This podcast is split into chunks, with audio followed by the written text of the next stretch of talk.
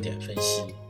今天我们的话题是：不能对广场舞大妈执行私刑。据媒体报道，十二月六日上午八点三十分左右，郑州市九龙城小区的一群老姐妹在附近眼秋饭游园广场上跳舞时，孙大妈脖子突然被一颗钢珠击中，另外四名大妈腿上和腰上也受到了钢珠的击打。桐柏路办事处巡防队员闻讯赶到后，当场从游园里找到了二十二颗钢珠。目前，辖区警方已对此事展开调查。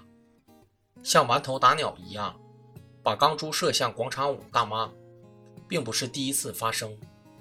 说来说去，还是广场舞噪音扰民，引发矛盾的老问题。有小区居民称，冉秋饭游园。与居民楼只有一墙之隔，每天早晚园内常有人甩鞭、打陀螺、跳广场舞，声响比较大。居民多次进行劝阻，甚至发生过争执，但无效。甚至还有人在园内石台写下“甩鞭扰民老人无德全家遭殃”的骂人话，而另一边却也有老人振振有词。政府建游园，就是让市民健身游玩的。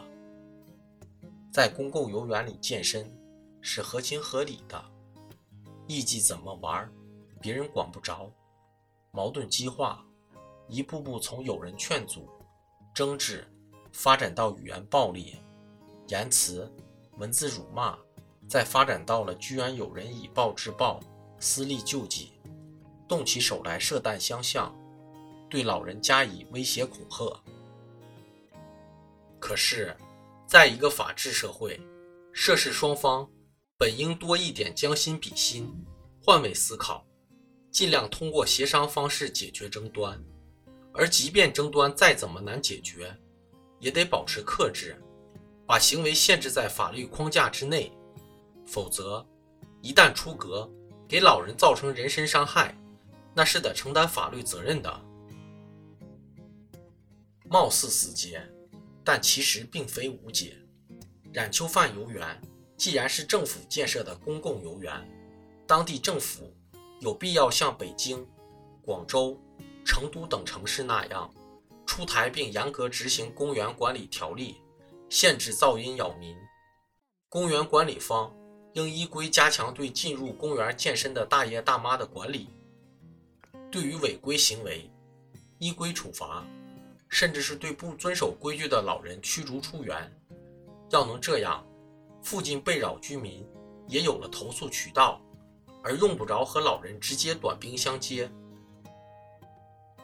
但无论如何，哪怕老人再扰民，附近居民也得敬畏法律，保持克制。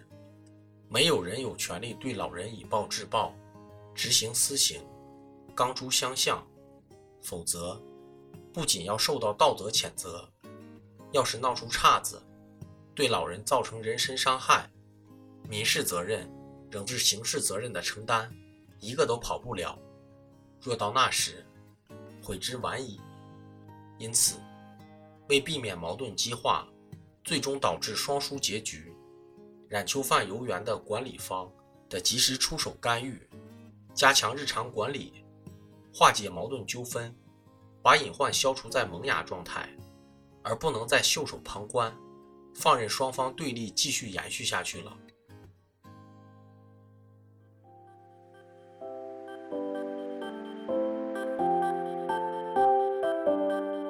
金牌公考是一个由在职公务员组成的公益性公考经验分享平台。近期，我们将开设公考答疑解惑新专辑。如果你在公考路上遇上什么问题，都可以关注金牌公考微信公众号，随时与我们交流互动。